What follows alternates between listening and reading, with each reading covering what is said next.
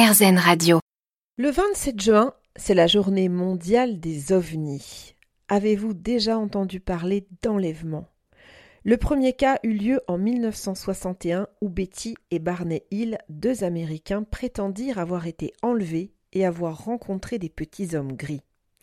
Le 19 septembre 1961, donc, ils roulent pour rentrer chez eux, à Portsmouth, quand Barney aperçoit dans le ciel une lumière qui se déplace à grande vitesse. Il s'arrête et à la jumelle distingue une forme discoïdale avec deux petites ailes et des phares rouges et même des hublots.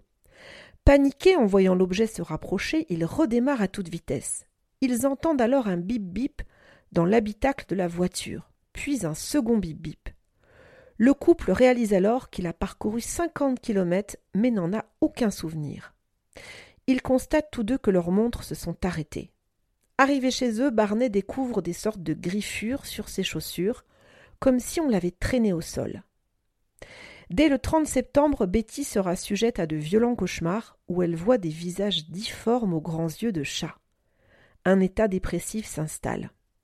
Interrogés sous hypnose et toujours séparément, ils raconteront que la voiture s'est arrêtée dans un chemin, que l'ovni a atterri et qu'une dizaine de petites créatures est sortie.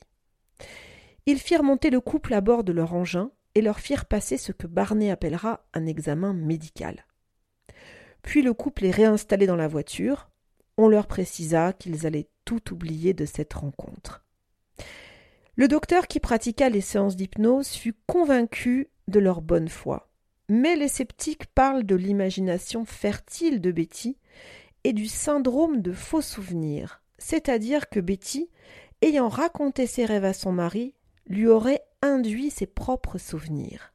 Et vous, qu'en pensez-vous?